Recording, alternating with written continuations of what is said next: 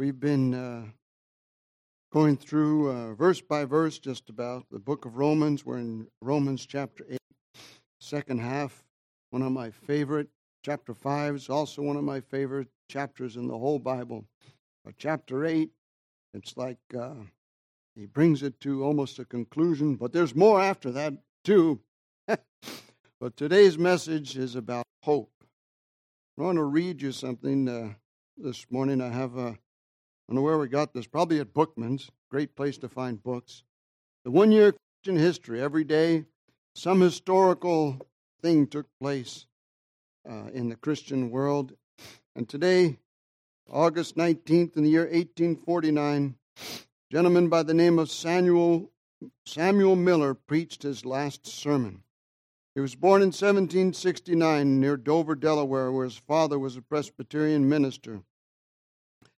Mr. Miller was a descendant of the Pilgrims, John Alden and Priscilla Mullins, the hero and heroine of Longfellow's poem, The Courtship of Miles Standish. He went to Philadelphia in 1788, entered the University of Pennsylvania a year after the Constitutional Congress began its deliberations there. After graduating, he studied theology at Dickinson College and then became a prominent Presbyterian minister in New York City. He also achieved fame as an author. In 1812, Miller and several others founded Princeton Theological Seminary. The following year, he left his congregation in New York and went to Princeton to become the seminary's second professor. He taught church history and church government. Spent the next 36 years at Princeton, teaching and preaching with equal passion. He reveled in educating future Presbyterian ministers watching them grow into theologically knowledgeable and godly pastors. During the early 1840s, his health began to deteriorate, but he was able to continue his work. In August of 1849, it was clear, he's 80 years old, that he was too weak to carry out his teaching duties. Students continued to visit him for prayer and guidance, but he did not return to his seminary classroom. On Sunday, this happened to have been a Sunday, August 19, 1849, though very weak, Samuel Miller preached at the Dutch Neck Presbyterian Church five miles from Princeton, where for 10 years he and Archibald Alexander had served while the church was without a pastor. He spoke on hope as the anchor of the soul out of Hebrews chapter 16 verse 9 uh, Hebrews chapter 6 verse 19 emphasizing the differences between the anchor of a ship and the anchor of the soul. Last week, uh, Kathy and I were in San Diego, California for a, a, a meeting, and uh, we had a little time off. We went walking down, and the uh, there's an aircraft carrier there that's a permanent museum. I did not realize how big aircraft carriers are. The thing is huge. Think how big the anchor is that has to hold that thing in place. That's gigantic. So here's the difference the anchor on a ship takes hold of things below, but the believer's hope takes hold on things above. He told the congregation, Whether or not this may be the last time that I shall address you is a matter of small importance. But you may inquire, How does this hope appear to an old man standing just upon the verge of the grave? Then he lifted up his hands and exclaimed in a faltering voice, inexpressively delightful. Here's a man, he's, he's on the verge of the grave, and he's, he's preaching about the hope that we have.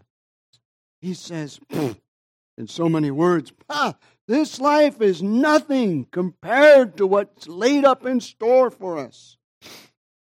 Then he, that was his last sermon. Although homebound and gravely ill, Samuel Miller continued to accept visitors.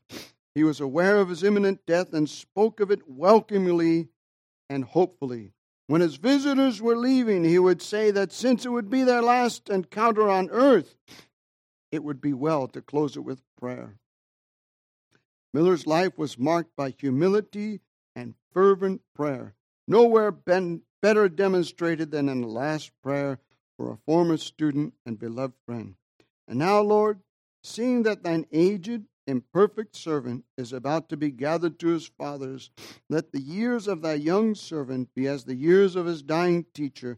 Let his ministry be more devoted, more holy, more useful. And when he comes to die, may he have fewer regrets to feel in reference of his past ministrations.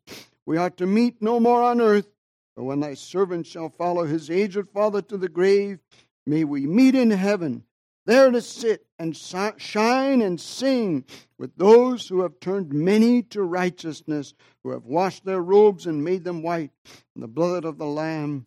Amen. Samuel Miller's epitaph reads He lived esteemed by thousands and died amidst light and joy from the Lord Jesus Christ, in whom was all his hope. Hebrews chapter 6, verse 18 through 20 says, We who have fled to him for refuge can take courage, for we can hold on to his promise with confidence. This confidence is like a strong and trustworthy anchor for our souls. It leads us through the curtain of heaven into God's inner sanctuary. Jesus has already gone in there for us.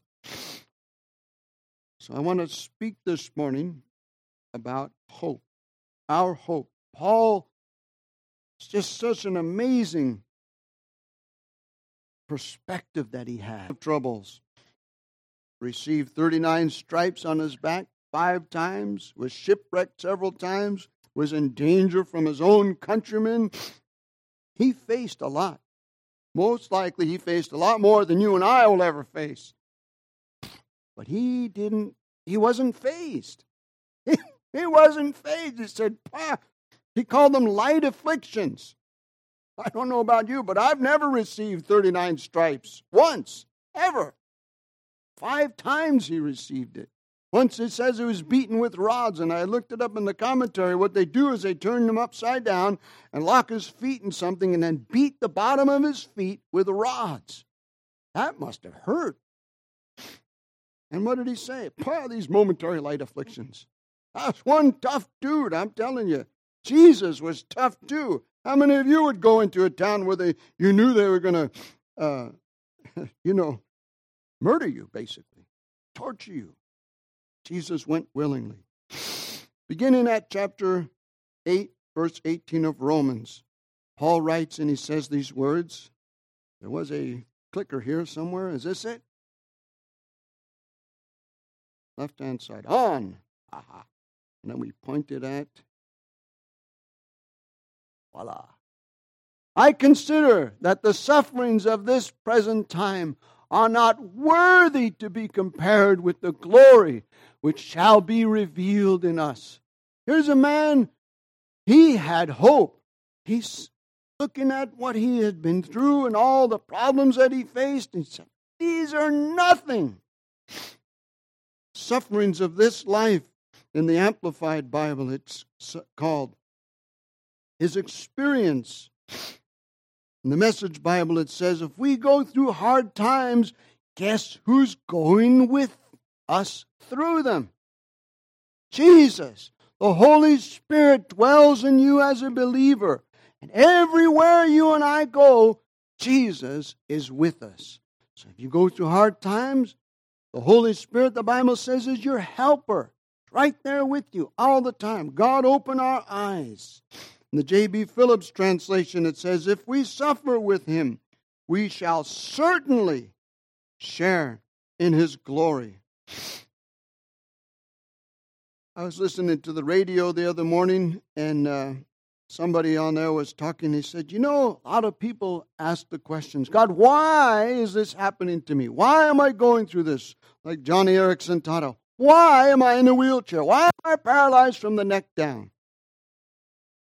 So the person that was speaking said, You know, a lot of people ask why. But if you knew why, or if you had the answer to that, would it change anything? Not really. You'd still be in the wheelchair. You'd still be going through hard times. The real question is are you aware of God's presence with you? And are you looking to the future? Maybe you're having mental problems. Maybe you're having spiritual problems. Maybe you have physical problems. Maybe you have financial problems. The state of the believers in the hereafter, through being brought into the likeness of Christ, is far more better. We have a hope waiting for us. We have something not only in the future, but we also have God's help. We are actually, I was looking at Matthew Henry's commentary, and he said when Paul uses this word to be compared, it's kind of like holding a scale up, and you put some stuff in one side and stuff in the other side, and you see which is more. He also says it's like an accountant adding up the uh, profit and the loss, adding up the liabilities and the uh, equity and seeing, you know, which is more. And it says that not only will it be revealed to us what we are going to have as an eternal reward, we're not just going to see it, but we're going to enjoy it. It's going to be in us. Excuse me, we have hope for the future because in verse 17 it says that we are heirs, joint heirs with Christ. In those days, only the firstborn shared the inheritance, got the inheritance. But Jesus, being the firstborn from the dead, is sharing his inheritance with all of us. Listen to what it says in 1 John chapter 3, verse 2. Beloved, now, say with me, now we are children of God. Now. Not in the future, but now, if you've received Jesus, you are a child of God. And it has not yet been revealed what we shall be, but we know that when he is revealed, we shall be like him, for we shall see him as he is. Job in chapter 19, he says, I know that in my flesh I will see God with my own eyes. Job, the oldest book in the Bible, already knew about the resurrection from the dead long before Jesus ever came to the earth. Praise God. We have hope for the future. We want to look next at chapter 8, verse 19 through 22. This is very interesting to me. The creation waits for the eager with eager longing for the revealing of the sons and daughters of God. For the creation was subjected to futility. That There's the pointer. Futility or vanity in one translation, not willingly, it didn't want to, but because of him who subjected it in hope. Creation. I was thinking about this. How many had seen pictures of, you know, beautiful landscapes and things, or pictures from the Hubble Space Telescope? That is some amazing stuff out there. But because of sin and transgression, all of creation, the whole universe, is marred by sin. Can you imagine if stuff looks beautiful now, how is it really supposed to look? Much better, much more awesome. But right now, we know that the whole universe is subject to decay. This is what he's saying here. This liberty of the children of God. When will that happen? At the resurrection, at the last day. It's all going to be put back together. Jesus, when he died on the cross, not only did he pay for the sins of the whole world, but he paid to redeem the entire universe. Think about that. The entire universe was paid for. That's how precious, that's how powerful Jesus' sacrifices. I like what Dr. Mike Petzer, our pastor at the uh, the uh, Living Hope Family Church on 22nd Street, says that the resurrection of Jesus from the dead is proof of the unquestionable success of Jesus' sacrifice, and that all preaching should inspire faith in that sacrifice and what Jesus did for us. Anything else, he says, is venting. I've heard a lot of preaching that was really venting. But the thing is that Jesus paid the price. when man sinned, the ground was cursed for man's sake, and with it all of creation. But in verse 20, he says that the creation was subjected to futility or frustration and vanity, not of its own will, but because of him who subjected it in hope. In other words, there's an aspect to the frustration of and the decay of the universe that there's some hope involved, that things are not always going to be this uh, lousy, not only going to be this marred, not only not always going to be subjected to decay. Think about this. It didn't creation did not ask for decay to come upon itself. Sin brought it in. And if we look at, you know, creation, here on the earth, we have uh, uh, things that come out of the ground that could be used for good, things that come out of the ground that are not used for good. For example, you can uh, ferment corn and you get alcohol. Instead of using it for food, there's this tremendous industry that produces this damaging stuff called alcohol. It ruins families, it ruins health, ruins lives, it ruins communities. You've got uranium, you get it out of the ground, and they can use it to produce energy and electricity, or they can use it as a weapon of war.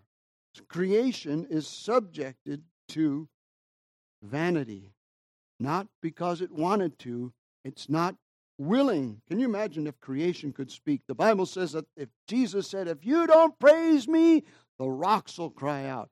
Think, can you imagine the sheetrock crying and praising God? Creation did not want to be subject to corruption and decay. It's a bondage. But, verse 21, it says the creation itself, all of the universe, will be delivered from the bondage of corruption to the glorious liberty of God. In Isaiah chapter 65, verse 17, it says, I create a new heavens and a new earth. First, Second Peter chapter 3, verse 13 says, In this new heavens and new earth, righteousness dwells. Wouldn't it be wonderful that you don't have to worry about somebody breaking into your house and stealing your stuff. You don't have to worry about somebody getting on the internet and hacking into your bank accounts and robbing you. You don't have to worry about someone murdering you. You don't have to worry about somebody lying to you. That's what life's supposed to be like. But we know that we live in a fallen world. All of creation. Verse 20, verse Revelation chapter 21, verse 1 says that same thing that will be a new heaven and a new earth. In verse 7, Jesus said, He or she who overcomes shall inherit all things. In verse 22, it says, We know that the whole creation groans and labors with birth pangs together until now. It's kind of interesting to note that uh, out here at the Desert Museum, they have a seismograph so you can see how many earthquakes there are around the world. Jesus said that's one of the signs of the time that the end is coming. There'll be earthquakes in various places, among other things. The whole earth is kind of like, man, I wish this was over soon. Can you say amen? That's how I feel sometimes. I wish I'd much rather be, Paul says, to, for me to die is gain to live as Christ. I'd much rather be departed and be with Jesus. But for your sake, he says, I'm still here. In other words, it's God's will. It's not yet. Everybody has an appointment. Nobody knows exactly when that appointment comes to pass, but everybody on this earth has an appointment. I was reading a book yesterday uh, by a guy from Norway uh, who used to be a drug addict, and now he's uh, born again and he's got uh, ministry to unreached people. On the back of the book, it says about 66,000 people or more a day die without ever hearing about Jesus. Woe is me if I preach not the gospel. All right, let's go on. Verses 23 through 25 not only creation, But we ourselves, who have the first fruits of the Spirit, grown inwardly as we wait eagerly for adoption as sons and daughters, the redemption of our bodies. For in this hope we were saved. Now, hope that is seen is not hope, for who hopes for what he sees? If we hope for what we do not see, we wait for it with patience. Wait for it. Wait for it. Not only, verse 22, that the whole creation groans, but we do too. How many know there's more to life than what we just see here? There's more to what God God is not finished with us yet. God has only given us a if he gave us everything at once, would probably blow our minds. We wouldn't be able to handle it. We'd be like spoiled brats. God has much more for us. We have the first fruits of the Spirit. We are groaning inside ourselves. How many have ever tried to pray and you just didn't have the words to pray? It's like, oh, God, help me. God, do something. I don't know what to do, God. Help, God, do something. God, release your power. There are times all I can do is go, ah! I didn't know what to say. And Paul says that the same thing also further on. But we're waiting eagerly. Have, do you have a sense of expectation that God's going to do something in your life?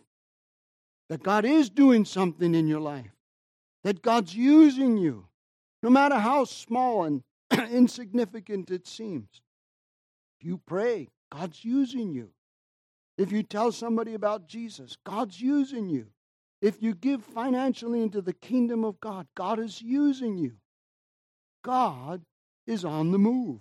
God is doing something. Praise God. At the resurrection from the dead, our adoption will be completed. The redemption of our body.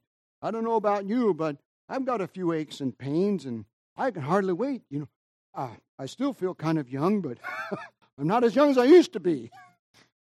And I still feel, a, in fact, I worked out in the sun the other day, and it's like, man, I haven't been out in the sun in a long time. I used to work out in the sun all the time. Now the contractor I work for, we work indoors most of the time, air conditioning. And he said, now you can work twice as hard. but as we get older, we see that we're, we're subject to decay.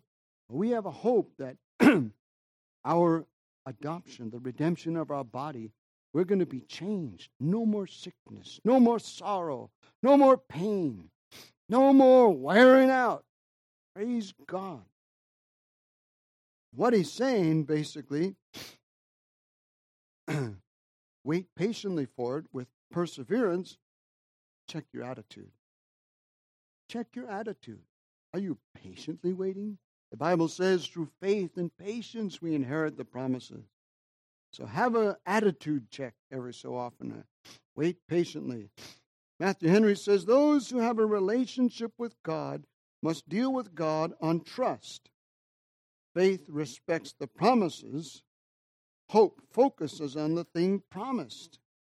I'll say that again. Faith respects the promise. God has given us exceeding great and precious promises whereby we have been made partakers of His divine nature. To me, that's like, whoa, me, divine nature? God, you don't know me. God says, Yes, I do. And I know what I've placed inside of you His divine nature. Is it hard to love some people? You bet it is. But with the love of God, with God's help, you can love people. For me, it's kind of hard to be compassionate towards, you know, you, I, I drive a company truck and, and I see lots of guys on the street there with their signs and I'm kind of cynical. I said, this guy's a homeless veteran. There's programs for homeless veterans here in Tucson. He doesn't need to be out here. I bet he's not a veteran. Whatever. God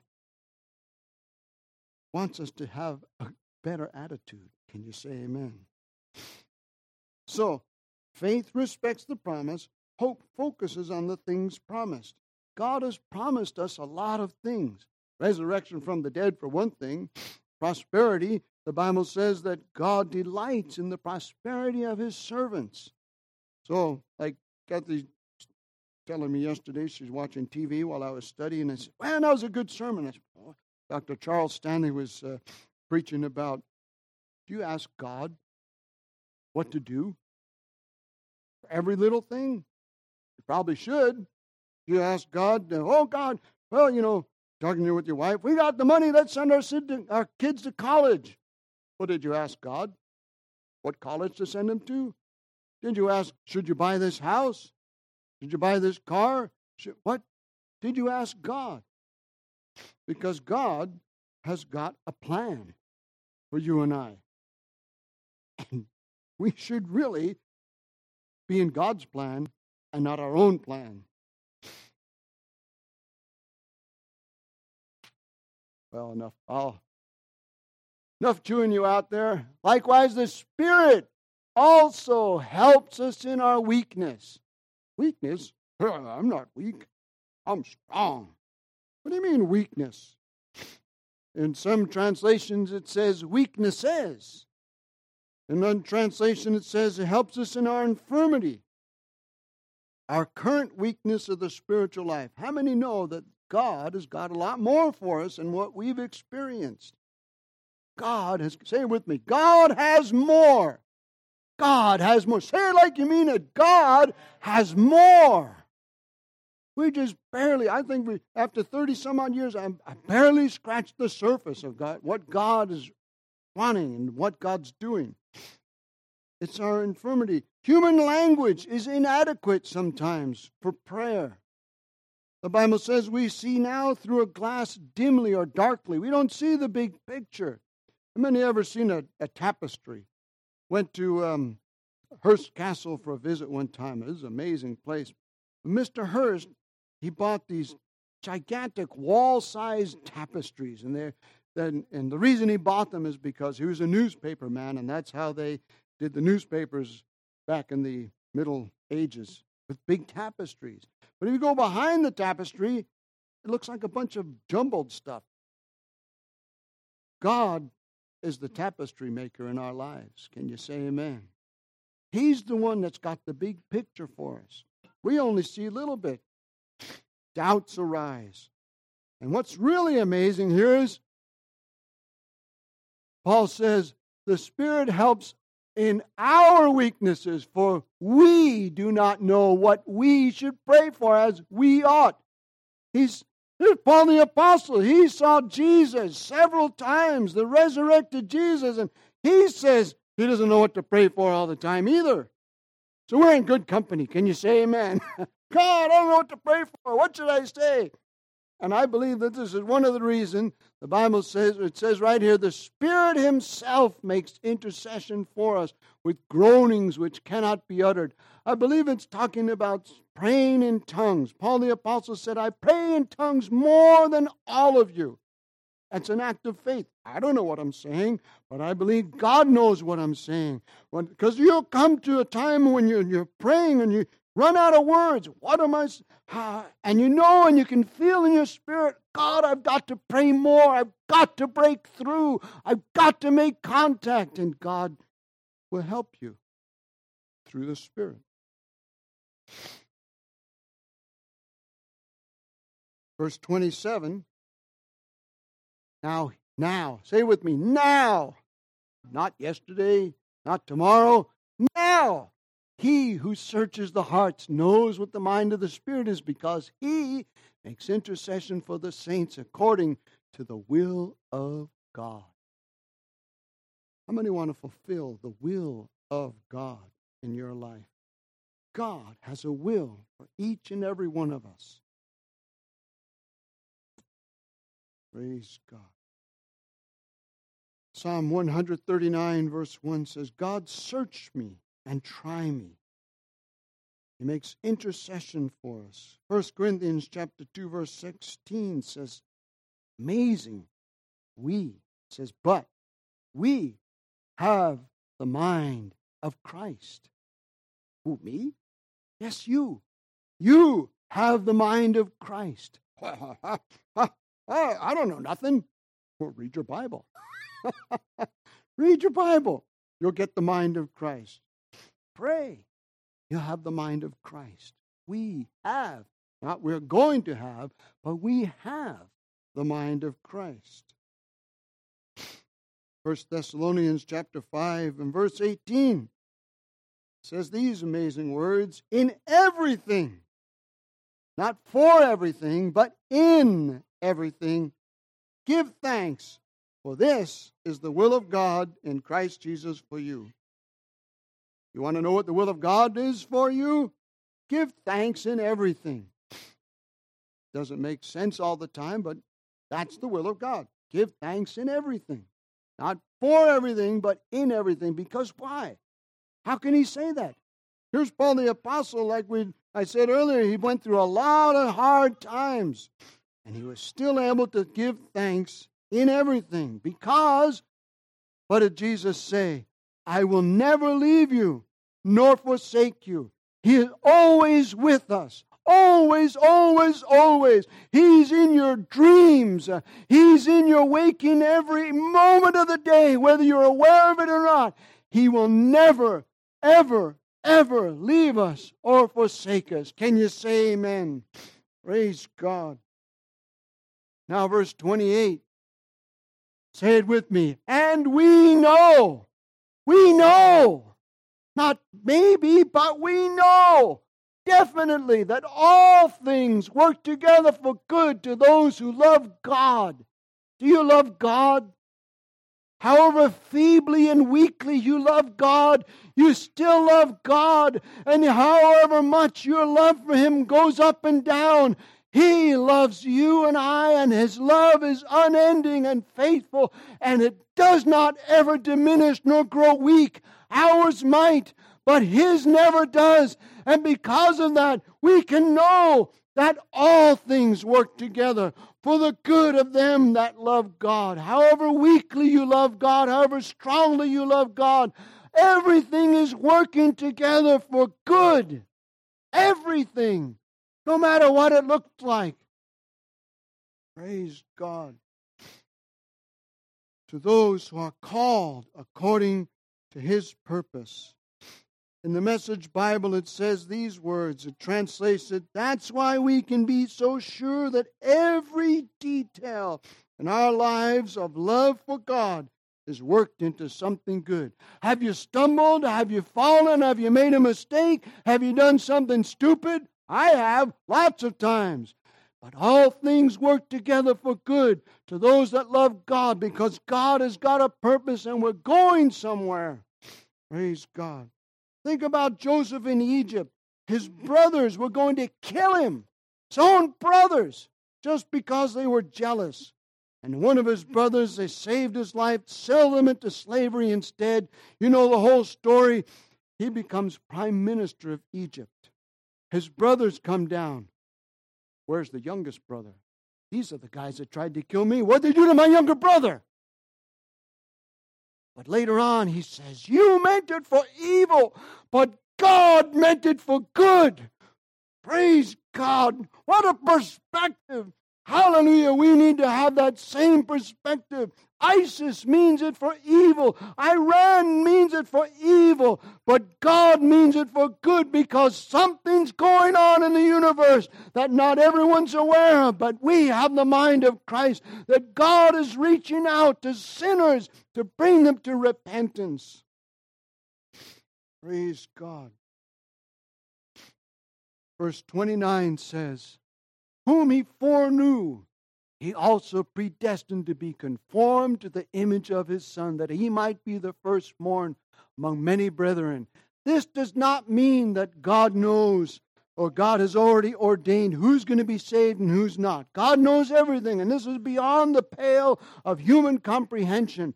But it is not saying that you can live any way you want because God knows who's going to be saved in the end. If you don't repent, you're not getting in. Can you say amen? To be conformed is the Greek word summorphos. According to Dake's commentary, the resurrected will, body will be made like his glorious body. This is what God has foreknown and predestinated for all who conform to the gospel. Those that give their life to Jesus, they are going to have a resurrected body that will be like Jesus. That's what it's talking about. He calls everyone, but not everyone accepts the invitation. First, Second Peter chapter 3, verse 9 says these words The Lord is not slack concerning his promise, as some count slackness, but is long suffering toward us. Thank God, can you say amen, that he's long suffering toward us, not willing that any should perish, but that a few would come to repentance. It's not what it says, but that all should come to repentance. Moreover, God is the author. How does it work? Moreover, whom he predestined, these he also called. Who he called, these he justified, or made clean, washed, and set free. Whom he justified, these he also glorified. That means this word glorified is talking about our adoption as sons and daughters of God. Listen to what Paul writes in 2 Timothy chapter 1 verse 8 and 9. Who knows what chapter 1 verse 7 says? This is a good memory verse. 2 Timothy chapter 1 verse 7. God has not given us a spirit of fear, but of power, of love, and a sound mind. And he continues in verse 8 and 9. Therefore, Wherefore, because he's given us this spirit of power, love, and a sound mind, do not be ashamed of the testimony of our Lord or the gospel of Jesus. For Jesus said, If you're ashamed of me before men, I'll be ashamed of you before the Father in heaven. But don't be ashamed of that or of any prisoner or anybody else that loves God, that has accepted Jesus, that's going through hard times that you know of. Don't be ashamed, but share with them and the sufferings for the gospel according to the power of God. How many have ever heard of uh, um, what's that martyrs? Uh,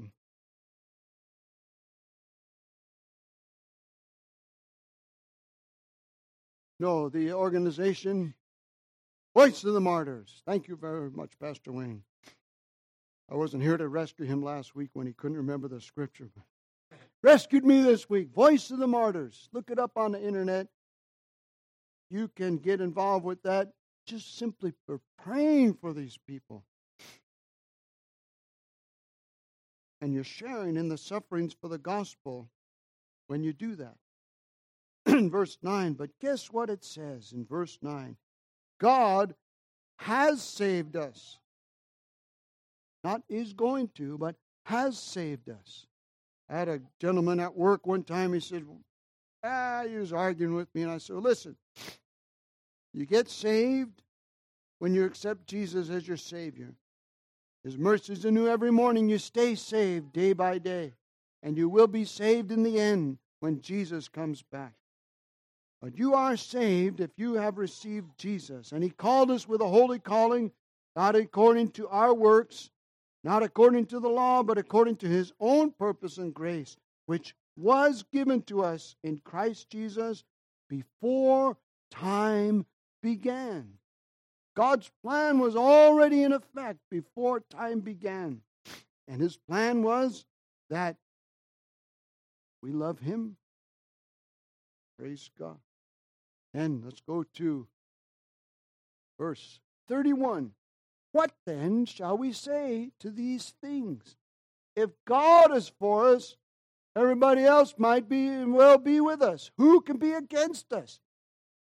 I like Paul's attitude. Oh, God is for us. Go ahead, devil. I dare you. I double dog dare you, devil. See what you can do. If God is for us, who can be against us? What can we conclude? Why don't we just take this word if and write since God is for us? Not if, it's not a question. He's saying since God's for us, since God's on our side, since God's using us in however way He can, Who can be against us? Everybody might as well be with us. Can you say amen? Since God is for us, our enemies are his enemies. I like that because God's a lot bigger than our enemies. when God, when, uh, what does it say in the psalm? You've touched the apple of God's eye. When enemy tries to mess with you, not just messing with you and I, he's messing with God. When there's spiritual warfare going on, the war is not against us, it's against God. And God, the Bible says, resist the devil and he will flee from you. Submit to God. That's good news. Can you say amen? God's on our side. Ooh, God's bigger than us. He's bigger than our enemy. He makes a challenge and dares all the enemies of God to do their worst.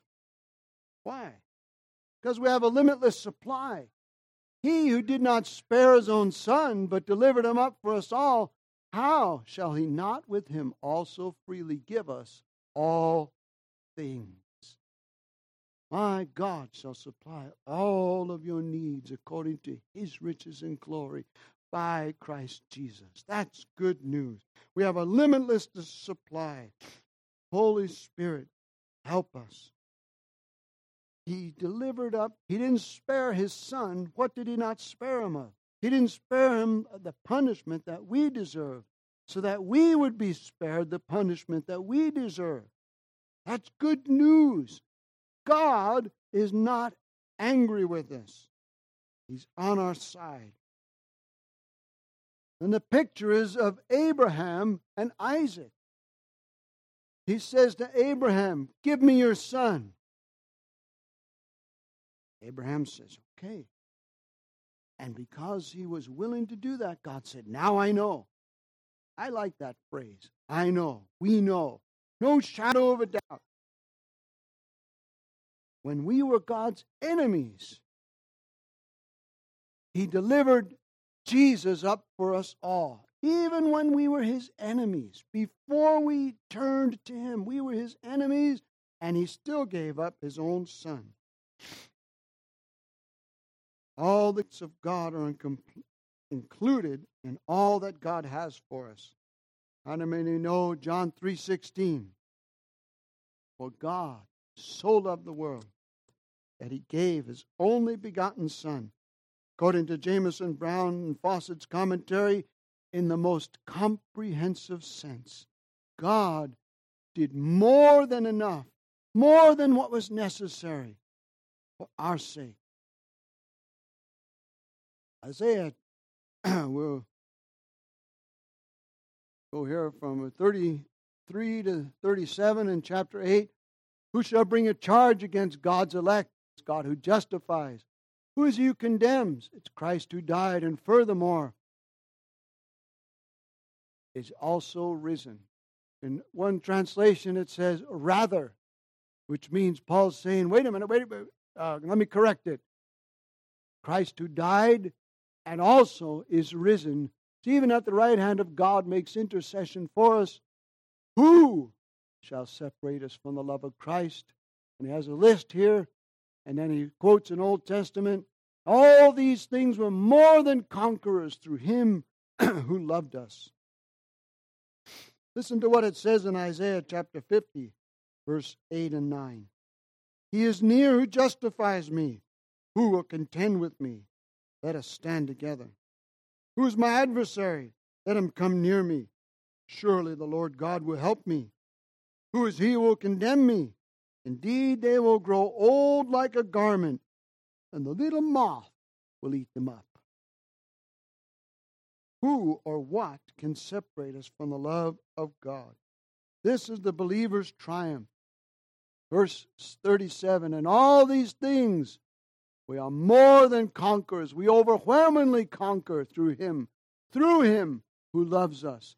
Not just loved, but continues to love us. Praise God. Christ's love is steadfast. 1 Corinthians chapter 1 verses verse 4 it says that God comforts us in all our tribulation. Ever know why? Want to know why you, God, you know, you ask God, why is this happening to me? Why am I going through this? Why? Because God will comfort you and I in our tribulations so that we might be able to comfort others who are in any trouble with the same comfort that God comforts us. You go through problems and God gets you through it. So when someone comes along going through that problem, you can say, God helped me get through. God comforted me. Praise God. And then, verse 38, 39, Paul says, I'm thoroughly convinced, fully persuaded that death nor life, angels or demons, nor powers, nor things present, nor things to come, nor sudden, nor height, nor depth, nor any created thing or anything that's going to be created, none of this will ever be able to separate us from the love of God, which is in Christ Jesus our Lord. Heard a pastor one time, uh, he was speaking, he said, uh, there was a young lady that came to his church, and uh, her uh, husband was in the Mexican mafia. So the husband made an appointment. He didn't come to church. Husband made an appointment to see the pastor. He says the guy comes in and locks the door. Comes over to the desk and says, You know what? I can kill you. And the pastor says, Yep, I'm sure you can, but there's one thing you cannot do. Oh, really? What's that? You cannot separate yourself from the love of God, which is in Christ Jesus. And the man broke down and cried and repented because nothing, no matter how bad you are, no matter how nasty you are, no matter how hateful you are, nothing can separate us from the love of God. Not one person, not one thing, nothing in the whole universe can separate us. The message Bible says none of this fazes us.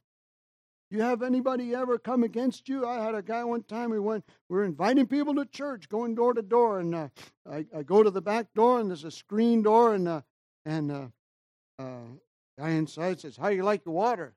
What? And he picked something up. I thought it was a gun. it was a water sprayer from his faucet. I thought he was going to shoot me with a gun at first. Another time, uh, we're in another neighborhood, and I walk in the in the parking lot of this apartment building. And there's a young man sitting in the car, and as I walk up, I see him grab a, a look like a nine millimeter and put the clip in. I didn't think anything of it because I'm on a mission from God. So I start talking to him and didn't really get much place, but he didn't shoot me. Praise God. I think he was trying to intimidate me, but I wasn't moved. I wasn't fazed because I knew that I was doing the will of God. I was telling people about Jesus. Praise God. God protects us through Him that loves us. We are victorious over all the none of these things. None of these things. These are not evidence that God loves us any less. Whatever happens, Here's Paul the Apostle. Eventually, he was uh, murdered. Who did he, who's the last uh, person that he, uh, uh, in authority, that he preached to, that he gave his testimony? He appealed to Caesar. And who was it that he appealed to? Nero. Guess what happened after Paul appeared before Nero? Nero went nuts. He burned half of Rome down so he could build a new palace did all kinds of weird stuff because he was confronted with a good God and he didn't want anything to do with it.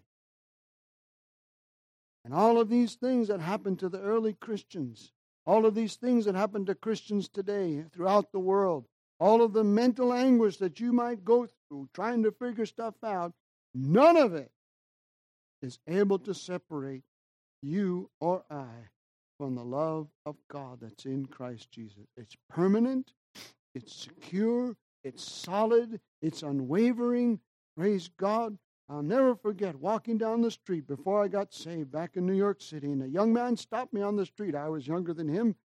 He's wearing a suit, he's got a Bible. He says, Has anyone ever told you God loves you? And I've said this before. Inside, I'm thinking, you don't know anything about me. You know, I was in my early 20s and I was already messed up. Thinking, no, God can't love me. God's mad at me. I've, I've done a bunch of dumb stuff and really, really bad things that I don't want anybody to know about. And, and uh, if God knew, oh man, he'd hit me with a big stick. But that stuck with me. God loves you. God loves you. And how we know is the proof. It says, while we were yet sinners, Christ died for us, the godly for the ungodly. And there's much more besides just that. We have hope of the resurrection from the dead. We have hope for God's help here in this life. We have promises that He will never, ever, ever leave us alone. We are not orphans. Praise God. We have a Father in heaven who's the best dad.